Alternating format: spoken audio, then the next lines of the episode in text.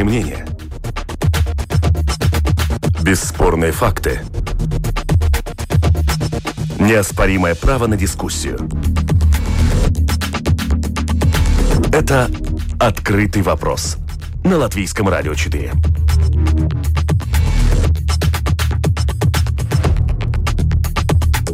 Итак, втроем на удалении. Таков сегодня формат открытого вопроса. Меня зовут Андрей Хуторов. Здравствуйте. И мои собеседники сегодня это политолог Юрис Розенвалдс. Добрый день. Добрый день. И политолог Игорь Муравьев. Здравствуйте. Добрый день. Ровно шесть недель прожила Латвия в режиме чрезвычайной ситуации. Кривая заболеваний новым вирусом продолжает идти вверх, но если сравнивать динамику, что было и что есть по две недели, то видно, что уже третью неделю подряд э, масштабы COVID-19 у нас э, только уменьшаются. Вот буквально перед нашим эфиром увидел в интернете анекдот, когда французу сказали, что вводится ограничение не ближе двух метров от другого человека. Он расплакался, а когда это же самое узнал рижанин, то спросил, а почему так мало, почему не больше? А, как бы там ни было, Латвия остается островком благополучия на фоне многих других стран. Благодаря или вопреки? Каковы ваши заключения этой недели, господин Розенвалдс? Ну, здесь, конечно, трудно сказать, потому что есть э, ну, всякие варианты. Люди сейчас э, выдвигают различные предположения, почему так. Но ведь и говорят о том, что в свое время, когда-то в советское время было это БЦШ, обязательная прививка, что она каким-то образом влияет. Но это трудно сказать.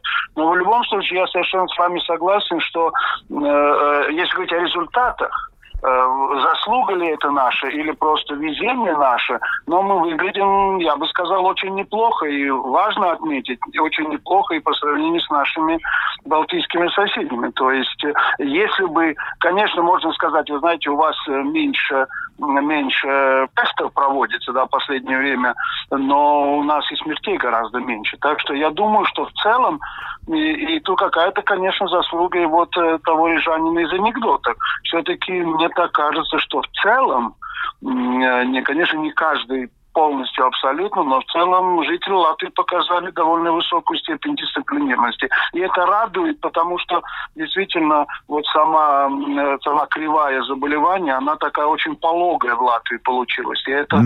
я думаю, хорошо. Конечно, трудно сказать, что будет еще впереди, да, потому что все, я думаю, все уже сейчас про себя надеются, что вот 12 мая, или когда у нас там 12 мая, по-моему, кончается, да, все это, то, что тогда вот все наконец-то будет какие-то послабления так далее. Да, да Трудно конечно. Сказать, но... И тут э, ты наталкиваешься в интернете на интервью, с, допустим, с Ангелой Меркель. Германия та страна, которая тфу-тфу-тфу более-менее тоже спокойно переносит эту эпидемию. И та же фрау Меркель заявляет о том, что, увы, это только самое начало, все только начинается. Ну, в любом случае, я думаю, наша жизнь, э, действительно, вот когда говорят, что наша жизнь существенно изменится, да, я думаю, что это так, да, и если, когда будет вакцина, тогда увидим, но в любом случае, я думаю, что без каких-то достаточно существенных воздействий на, на вообще на общественное сознание, на практику э, и у нас, и за границей, ну, я думаю, что без этого, без этого не будет. По крайней мере, так, наверное, беззаботно путешествовать по миру мы тоже больше не будем. Но это увидим. Поживем и увидим. Господин Муравьев, а каковы ваши наблюдения и комментарии за эту неделю? Я, в принципе, могу только полностью согласиться с господином Розенвалдсом. А другое дело, что теперь уже появляется дискуссия о том, насколько хороша вот это вот пологое развитие, так как, э, с одной стороны, да, нагрузка на больницы и на врачей намного ниже, с другой стороны, это все затягивает на долгие месяцы. Еще сложно оценить опыт той же Швеции, где немножко другой подход используют. И да, и там совершенно другая кривая, особенно что касается смертности, увы. И, как говорят эксперты, та модель, которую выбрала Швеция, возможно, далеко не самая лучшая. Да, согласен, но э, та же Швеция отвечает, точнее, эксперты, то, что в конце будет примерно одинаковый результат, так как просто у нас это все продлится дольше на какое-то количество времени, и в конце будут примерно одинаковые цифры. Но мы это увидим. То есть ну, пока можно только да, господин Есть одна, одна, одна цифра, которая, в общем-то, очень многое что показывает. Да? Опять же, если говорить, вот, э, ну, Швеции вполне возможно, э, ну, в какой-то степени повезло до сих пор. Да? А если посмотреть на то, на Испанию и Италию, где, в общем-то, я думаю, достаточно развитая итальянская система здравоохранения вообще считалась одной из лучших в мире, насколько я могу так судить, не будучи специалистом, да, но если посмотреть, один есть один конкретная, конкретная цифра, да, я вот не посмотрел насчет той же самой Швеции, которую господин Муравьев упомянул, да, а если говорить, э, сравнивать с Италией или с Испанией, то по числу умерших людей на, на какой там, насколько, на миллион или то в таком случае, действительно, цифры разнятся в, в разы. Я бы все-таки, при всем том, что, конечно, будущее еще пока в тумане, да, мы, я не думаю, что вот мы с моими 2,6 на миллион, или немножко больше, да, где-то вот в этих, но это очень хорошие mm-hmm. пока цифры по сравнению с тем, что есть в Западной Европе, там в Бельгии, скажем, по-моему, в Бельгии сейчас самое большое число умерших от, во время пандемии от коронавируса э, во всей Европе, да, то есть речь да, не об абсолютных на цифрах, 100 тысяч а том, жителей. На, да, да. на 100 тысяч или на миллион, как там считается, да. Так что это, я думаю, конечно, э, надо готовиться быть готовым к худшему, да, но пока есть определенная такая теплица, какая-то надежда на то, что мы как-то более-менее, это сказать, удачно пройдем через это все дело. А что касается вопроса «почему?», еще одна такая версия. Если пристрастно почитать э, латвийский сегмент э, Твиттера, то все чаще в нем мелькает такое мнение, что свою лепту в улучшение статистики последних недель внесла и ситуация в России, которая радикально изменила содержание программ российского телевидения, которые ретранслируются в том числе и в наших кабельных сетях. И на это достаточно охотно указывают представители одной конкретной политической силы, мол, дескать, теперь в Балдерае и в Плявнике уже тоже стали соблюдать карантин, так как это следует соблюдать. Кто из вас готов с этим согласиться, кто возразить? Ну, если считать э, по данным опросов, каково распределение, что смотрит латвийский телезритель. Да? И тут, э, к сожалению, до сих пор опросы показывали, что если говорить о, о том, что смотрят э, те, кто говорят дома по-латышски, те, кто говорят дома по-русски, то здесь действительно все проявляется с точностью да наоборот. Да? Потому что какая-то часть тех, кто смотрит в основном российское телевидение, может быть, смотрит развлекательные программы и выключает, ну, когда появляется господин Соловьев или что-то вроде этого. Мне трудно сказать, да. Но, тем не менее, я думаю, что, конечно, какая-то часть смотрит, э, смотрит э, и новости. И я думаю, что тон Э, изменение тона и то, что в конце то, что мы видим сейчас, ну, на примере той же самой Москвы, и какие там ограничения, которые, в общем-то, мне кажется, сейчас в разы превосходят то, что есть у нас, да, э, то я думаю, что, наверное, на какую-то часть это влияет, да. Господин Муравьев, вы согласны? Ну, конечно, все, что угодно может влиять, и наверняка, учитывая то, насколько разнится просмотр э, российских каналов между русскоязычными и латышами в Латвии, конечно, ну, скорее всего, это как-то повлияло на определенные возрастные группы. Но это все как палкой в небо тыкать, по-моему.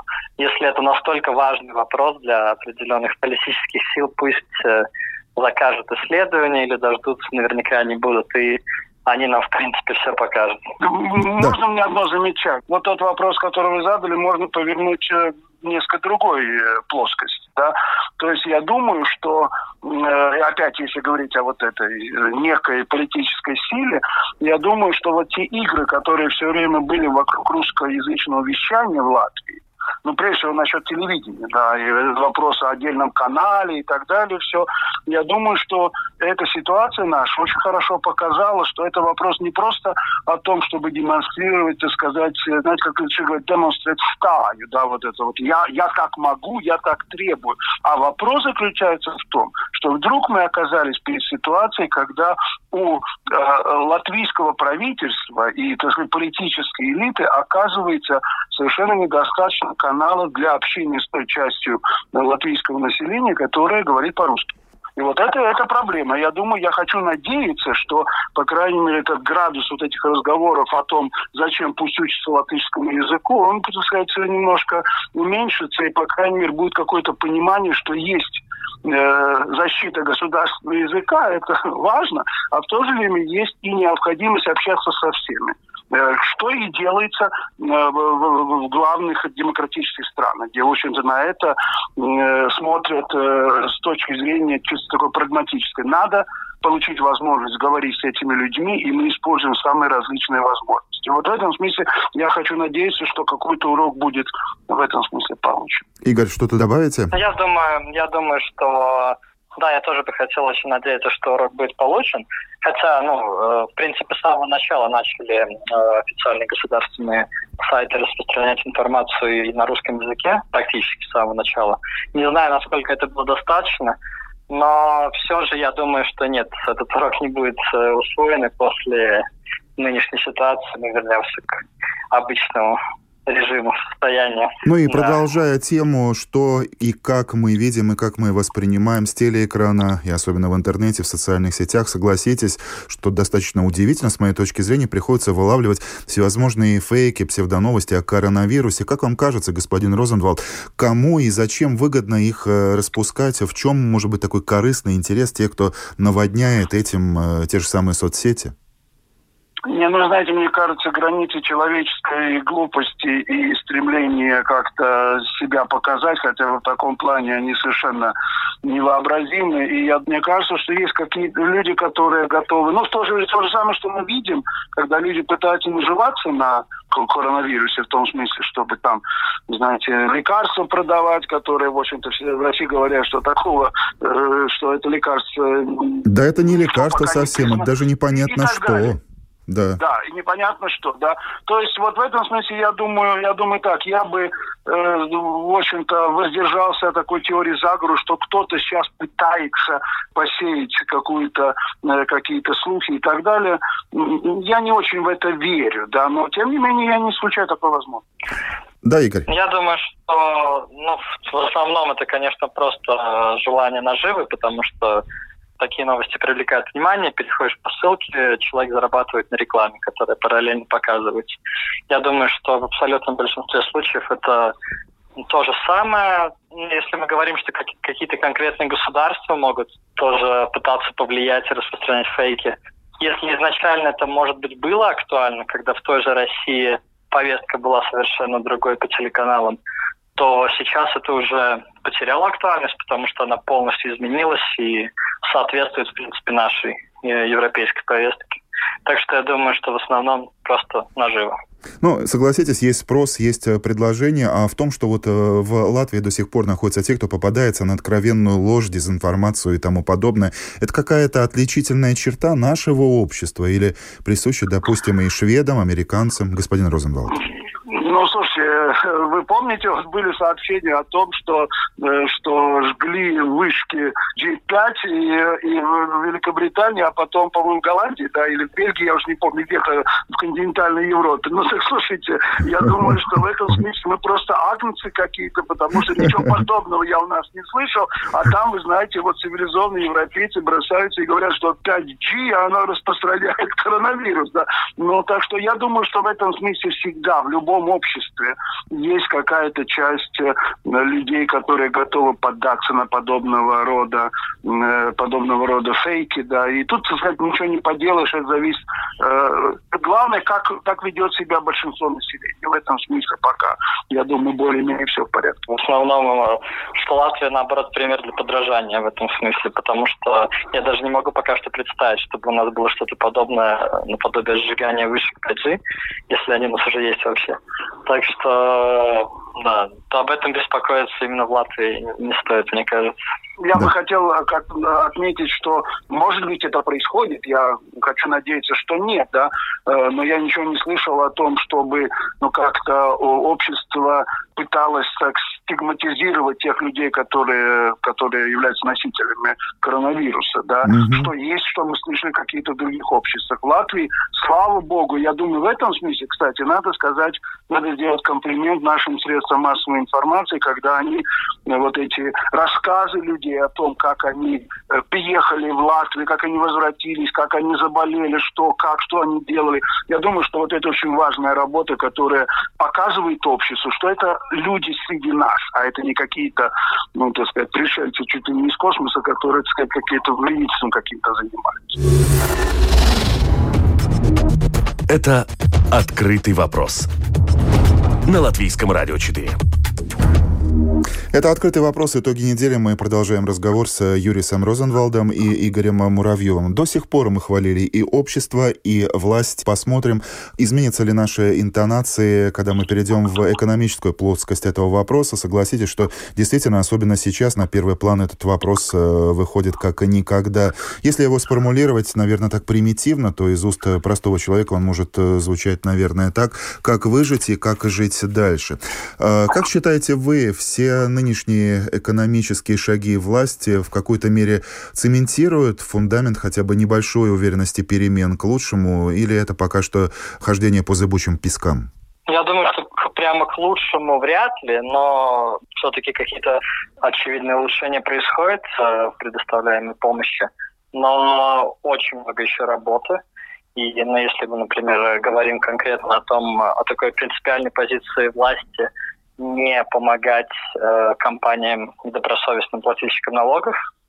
Причина этому очевидна. То есть э, это будет как бы с их точки зрения неправильный сигнал как неплательщикам, так и тем, кто платит добросовестно.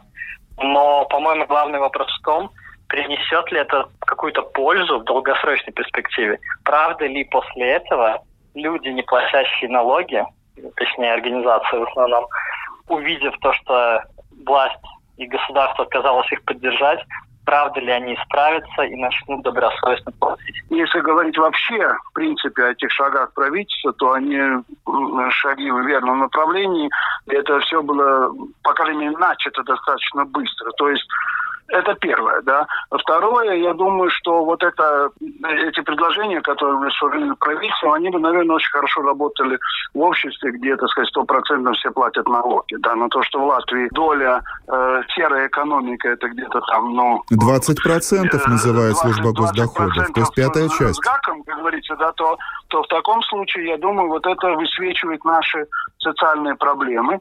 Я э, достаточно хорошо понимаю позицию э, правительства, э, которая и службы государственных доходов, которая, в общем-то, ну, так достаточно э, четко дает приоритет тем, кто эти налоги платил. И, в общем-то, это в известной мере соответствует и, и нашему такому чувству э, справедливости. Э, с другой стороны, конечно, бросать людей просто потому, что он не платил за этого налог нельзя. Мне кажется, что, может быть, решение было бы э, такое, что, э, э, что было бы расширена вообще такая социальная помощь. То есть надо различить, когда фирма получает или человек получает деньги, когда он добросовестно работал, платил налоги, то же самое делала фирма, и ему э, общество, государство говорит, да, вот мы дадим тебе это, э, эту помощь, да, потому что, в принципе, то, что запланировано правительством, это, в принципе, соответствует самым лучшим образцам, которые мы находим э, вот э, в Европе, да. В Европе, Соединенных Штатах это где-то, посмотрите, 2 миллиарда, да, то есть это где-то между 10 и 20 процентами э, волового национального продукта, да. А с другой стороны, конечно, надо людей поддерживать, поэтому, может быть, здесь есть возможность, чтобы, ну, действительно, без того, чтобы заставлять людей там записываться в малообеспеченные или что-то вроде этого, потому что для многих это действительно вопрос уже такого чувства собственного достоинства. Почему он должен? Но общество должно протянуть ему руку и денег пока э, как, как утверждает правительство, достаточно. Так что в этом смысле мне кажется, что помогать надо всем, но помогать надо по-разному. Помогать в качестве социальной помощи, в общем-то, показывая, что это действительно из чувства нашего, так сказать, э, общественного гуманизма, а, а другим, которые действительно это заработали, потому что они работали не по их причине э, в результате того, что было объявлено вот это чрезвычайное положение, они просто не смогли бизнес продолжать. Да? Так что если бы это было, ну, мне, конечно, это хорошо, так сказать, в общем теоретическом плане, как это будет выглядеть в реальности, но пока мы видим, что... Э, что, что все это работает, этом... что все это работает, да, конечно, возникает сложная ситуация, но тем не менее да. тоже Министерство благосостояния, Министерство экономики работают над э, своими ошибками, и мы видим, что каждую неделю, раз, а то и два раза собирается правительство и утверждают э, то новый минимальный порог этого пособия, то расширяет круг получателей пособия по простою. Да, насчет. И я хочу сказать, что мне кажется очень важно в этой ситуации то, что действительно есть ошибки, и их надо исправлять, и какое-то исправление. Я не думаю, что В любом случае, через какое-то время этот механизм не будет идеальным, но то, что мы знаем, что происходит, и есть какая-то обратная связь, вот это, мне кажется, очень важный элемент вот этого кризиса, когда не что-то происходит где-то там, и сверху нам падает мама небесная, да, а мы знаем, и мы можем каким-то образом, особенно те, которые это непосредственно касается, да, потому что, например, я как человек, работающий в бюджетном, бюджетной организации, конечно, я на это смотрю по-другому, чем смотрит человек, который взял на себя риск, э, организовал свое дело, а потом оказалось, что он не может его продолжать. А, господа, а у вас, вот говоря о манне небесной, господин Розенвалд уже упомянул ее, а порой не складывается, не возникает такого подозрения, а как это вдруг неожиданно в маленькой Латвии на все находятся деньги, на зарплаты медикам, на те же самые уже упомянутые пособия, даже на ремонт дорог миллионы находят. Цена вопроса в целом уже 3 миллиарда. Хотелось бы услышать ваши комментарии. Полтора миллиарда евро э, Латвия может получить с помощью европейских э, финансовых учреждений. То есть они зарезервированы уже для Латвии, и это как бы да, вопрос желания их получить. 2,6 миллиарда я читал, э, как утверждает э, министр финансов, это как бы остаток, который просто доступен Латвии. Да, хороший вопрос. Э, я понимаю, что это вызывает э, вопросы по поводу того, что еще полгода назад э, государство не могло найти 50 миллионов для медиков, а сейчас у нас вдруг появляются миллиарды на поддержку всех секторов. Но, конечно, все это не бесплатно, это не, не подарок, и какие-то последствия у всего этого будут. Это и долги, и дефицит, ничего не бывает, да, просто ниоткуда. Господин Розенвалд, мы про вас не забыли. Но эти, Ваш комментарий. Эти последствия, будут, э, это последствия будут для всех, если, скажем, опять же, говорить о э, тех же самых Соединенных Штатах, то у них тоже, так сказать, просто эти триллионы долларов не валяются. И любая страна, но это вся та ситуация... Но Штаты могут надо... позволить себе, о чем говорят некоторые эксперты, просто включить станок и допечатать э, доллары. Ну, ну, ну, не, не знаю, ну не так, наверное, все-таки это просто, да. Но ради бога, но это надо спрашивать у финансистов, да. То есть все должны сейчас платить. Это ясно, что тот, кто будет скупым сейчас, он э, возникнут большие проблемы э, в будущем. И вот в этом смысле, наверное, опять же, вот мы уже говорили о, о России, да, там, мне, мне кажется, вот э, в этом смысле Россия отличается действительно сейчас, когда, ну, при всем том, что огромный фонд э, этого национального благосостояния, да, и, и в то же время вот эта помощь, она гораздо меньше. Это, ну, возможно, посмотрим, как это будет дальше развиваться и какой экономический эффект это будет иметь в смысле, я имею в виду не, э, так сказать, этих государственных корпораций, а в смысле среднего и малого бизнеса. Но это их проблема, конечно. А Да-да-да, возвращаясь к думаю, нам, помните, ведь как а, говорят, берешь чужие деньги, отдаешь э, свои. Да, ну а что делать? Я, я не думаю, что, что любое, любое правительство в мире сейчас испытывает огромный энтузиазм по поводу того, что оно, э, да, оно должно брать так сказать, эти деньги в долг. Кстати, Латвия может взять долг, потому что у нас относительно небольшой, небольшой внешний долг. Да? Так что, ну, то, что это, конечно, не будет, я совершенно согласен с господином Муравьевым, не будет без последствий, и что это будет трудно, но, простите, мы, наш головой национальный продукт упадет, ну, по прогнозам, где-то более, больше, чем на 8% за этот год. Так что, знаете, все это мы почувствуем на, свои, на своих кошельках, в конце концов да, но потом будет, есть надежда, что если мы сейчас не будем, не будем скупыми, то тогда в будущем выход из этой ситуации будет, э, ну сказать, более успешным. Но это надежда, конечно. Будем надеяться, что это будет так. Господин Розенвалс уже в разговоре призвал на помощь специалиста. Что ж, э, к нам присоединяется экономист Талис Лайзанс. Добрый день. Как вы оцениваете экономическую сторону хлопот правительства и все то, что принято в последнее время? Ну, например, уже упомянутое пособие по простую, которое будет не менее 180 евро, и новые категории тех, кто будет его получать. Господин Лайзанс, видите ли вы, что это та самая работа над ошибками, которую ожидало и общество, и ожидал бизнес? Это, конечно, не оптимальный вариант для тех, которым эти деньги нужны. Но с, со стороны э, правительства, государства или, или Министерства финансов эти все расчеты делает ну, очень-очень приблизительно и очень осторожно. Э, С другой стороны, им трудно дать какой-то совет или помочь, поскольку никто не готов сказать, как долго все это будет длиться.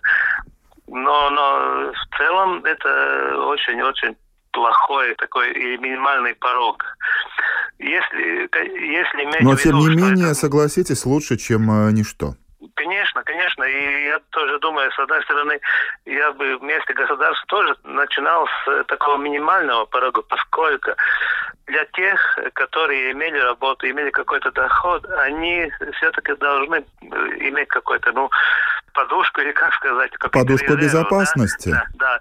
А для тех, у которых нет ничего, и они не работали, все-таки существуют другие э, возможности получать там поддержку с муниципалитетов и так далее. А так вот, что... кстати, по этому поводу омбудсмен господин Янсенс накануне высказался так, что в данной ситуации помогать нужно всем, а не только честным плательщикам. С одной стороны, как гражданин и житель Латвии, я тоже считал, что помочь надо всем. Но опять, смотря со стороны государства, они как-то еще э, взвешивают. Ну а как вот с теми, которые не платили налоги? Я бы делал так, я действительно э, шел на такую программу «Помочь всем», но начинал как бы взвешивать, где эти ошибки, где государство проморгнуло, и что делать в будущем, чтобы действительно более-менее мы все э, все-таки думали о себе, о своем социальном обеспечении, о налогах. Но сейчас, конечно, помочь надо всем, это точно. А, глядя на то, как государство ищет и находит э, деньги, кажется, что просто открылась какая-то шкатулка щедрости. Деньги находятся и на увеличение зарплат э, врачам, и на пособия по простой, и на другие программы. А как отдавать будем? Такого серьезного ответа, э, взвешенного ответа э, пока никого нет. Я думаю, нигде, ни в государстве, ни в Европейском Союзе тоже. Но о чем надо думать, и это поможет отдать, надо думать, как действительно э, создать новые места работы, поскольку вы можете не согласиться со, со мной, но роль государства в обеспечении рабочих мест, поддержки бизнеса euh, увеличится, только увеличится. И мы, если, конечно, это не будет краткосрочный кризис, но если это будет больше, чем три месяца, то это обязательно так будет. И мы увидим, что другие государства, они просто будут закрыть границы для бизнеса других государств чисто всякими мероприятиями. Каждый будет думать только о себе. Mm-hmm. Исходя из этого, э, это вот самое важное, создать новые места для работы. И это возможно, поскольку всякие сервисы все-таки нужны. Поддержка э, здравоохранения – это точно.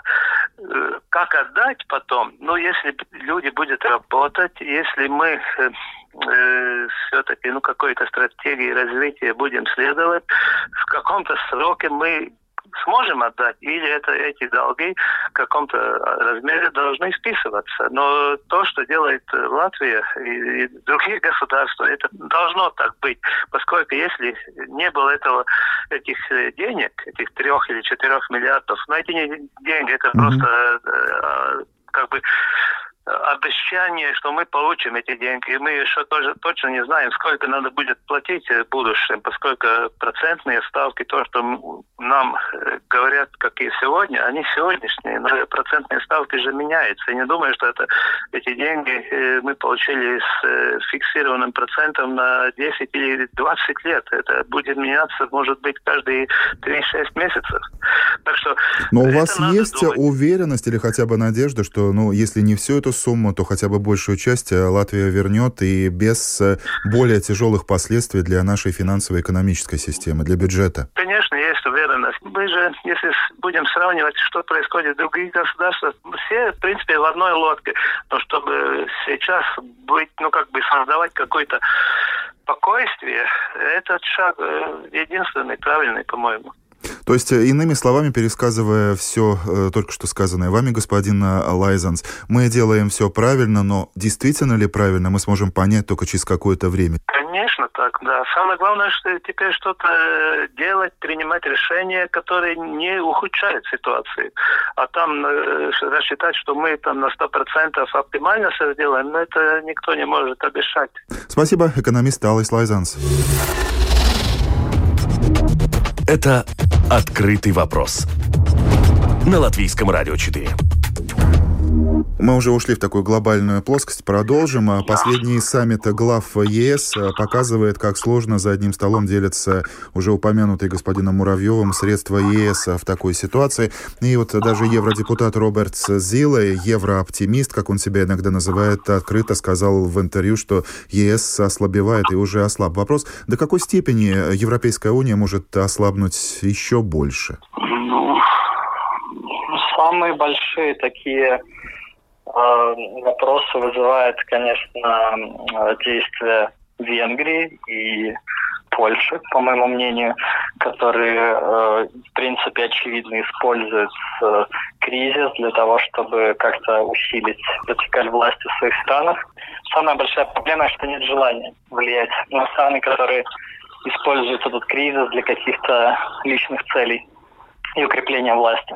С одной стороны, я согласен с тем, что было сказано насчет Венгрии и Польши, но все-таки я бы так сказал, что если говорить о Европейском Союзе в целом, то Венгрия не самая большая проблема Европейского Союза. И главная проблема Европейского Союза в связи с коронавирусом – это неспособность договориться, неспособность проявить солидарность. И в этом смысле очень характерно то, что, что руководитель Еврокомиссии э, фон дер Ляйен, она извинилась Италии потому что действительно э, в той ситуации, когда Италии нужна была помощь, тогда э, все-таки э, страны прямо отказали в этой помощи. Да? Так что в этом смысле, я думаю, вот что главная проблема, в какой степени Европейский Союз как целое способен реагировать на эти вызовы. И я думаю, что, опять же, надо надеяться, что осознание того, что вначале все было не совсем так, как нужно, да, я думаю, что вот это, может быть, станет стимулом для того, чтобы эту ситуацию поменять к лучшему.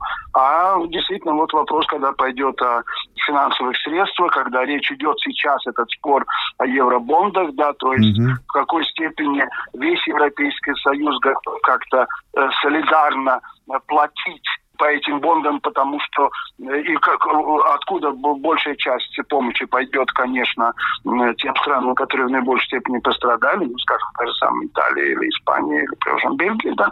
Вот этот вопрос, как мне кажется. А что касается, я согласен, что касается того, в какой степени это влияет на ситуацию демократии в различных странах, это очень обширный вопрос. Это, кстати, вопросы, связанные с тем, что, с одной стороны, для того, чтобы добиться большей дисциплины, многие страны стремятся использовать различные современные технологии, но, с другой стороны, это э, идти по китайскому пути, где там действительно уже чуть ли не каждое движение человека подсчитывается и затем влияет на э, э, ту социальную помощь, которую он может иметь от государства. Но я не знаю, это, это Китай, это, так сказать, Восток, это дело тонкое. А годится ли это для, для Европейского Союза, это очень большой вопрос. Я думаю, что э, здесь очень важно, чтобы эти меры принимались на определенный ограниченный срок, а потом у нас была уверенность в том, что большой брат за мной, так сказать, не присматривает. А вот это, мне кажется, очень важно в этой ситуации. Но возвращаясь к главному вопросу, мы ведь сейчас не стоим на пороге конца Европейского Союза. Я думаю, что все-таки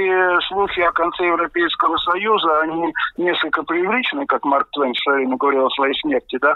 Вот. Но я, я тоже, я не думаю, что это, но то, что это испытание, и то, что это сигнал такой, знаете, звонок, который говорит, ребята, э, давайте подумайте о том, что происходит. Я думаю, вот это несомненно. Герман... Я тоже считаю, что, в принципе, это преувеличено, но, э, конечно, тенденция не очень положительная на данный момент. Германия, Швеция, Дания, Латвия. Господа, чьи успехи, успехи каких стран вы хотели бы сейчас отметить особо? Успехи с, в борьбе с коронавирусом, конечно же. Ну, мы себя уже похвалили. А что касается других, то я действительно, я думаю, что в этом плане это Германия. Потому что вот тут здесь этот немецкий Орднунг, он себя очень хорошо показал. Потому что, посмотрите, вопрос даже не в том, сколько у них заболело, но в том, что у них э, очень маленький процент э, умерших. Еще надо похвалить, надо похвалить в целом восточноевропейские страны. Потому что, как это обычно, вы знаете, вот тот же самый Европейский Союз было представление о том, что, ну да, но все-таки младшие братья, там что-то вроде этого, да, немножко. Было такой, такой элемент, да. Э, вот. И мы, так сказать, платим вот эти фонды и так далее, хотя Другой вопрос, сколько вот те же самые развитые, более развитые европейские страны получают обратно, это уже другой спор, но об этом я сейчас не буду говорить. Но вот что касается борьбы с коронавирусом, именно из боязни того, что их э, система э, так сказать, здравоохранения, она не выдержит напора, именно в этом смысле они оказались очень успешными, потому что очень быстро ввели ограничения. Вот это самое, скажем, кого можно еще похвалить из Восточной, это Словакия. У них, у них э, процент умерших от Э, коронавируса у них еще меньше, чем, э, чем в Латвии. Так что в этом смысле они очень быстро реагировали, очень быстро, так сказать, ввели ограничительные меры. Я думаю, что вот в результате этого, когда еще Борис Джонсон призывал британцев не бояться и, так сказать, радоваться жизни, да, тогда уже в восточноевропейских странах ввели достаточно строгие ограничения, и это говорит в их пользу.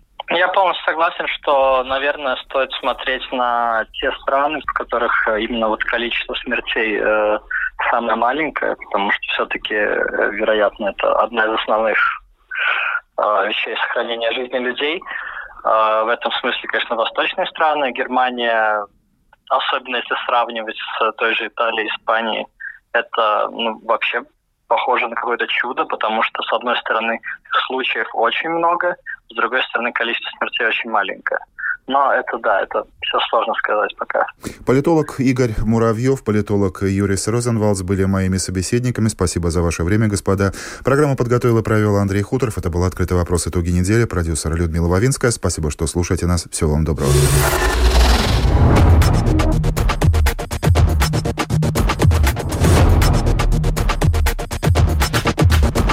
Спорные мнения.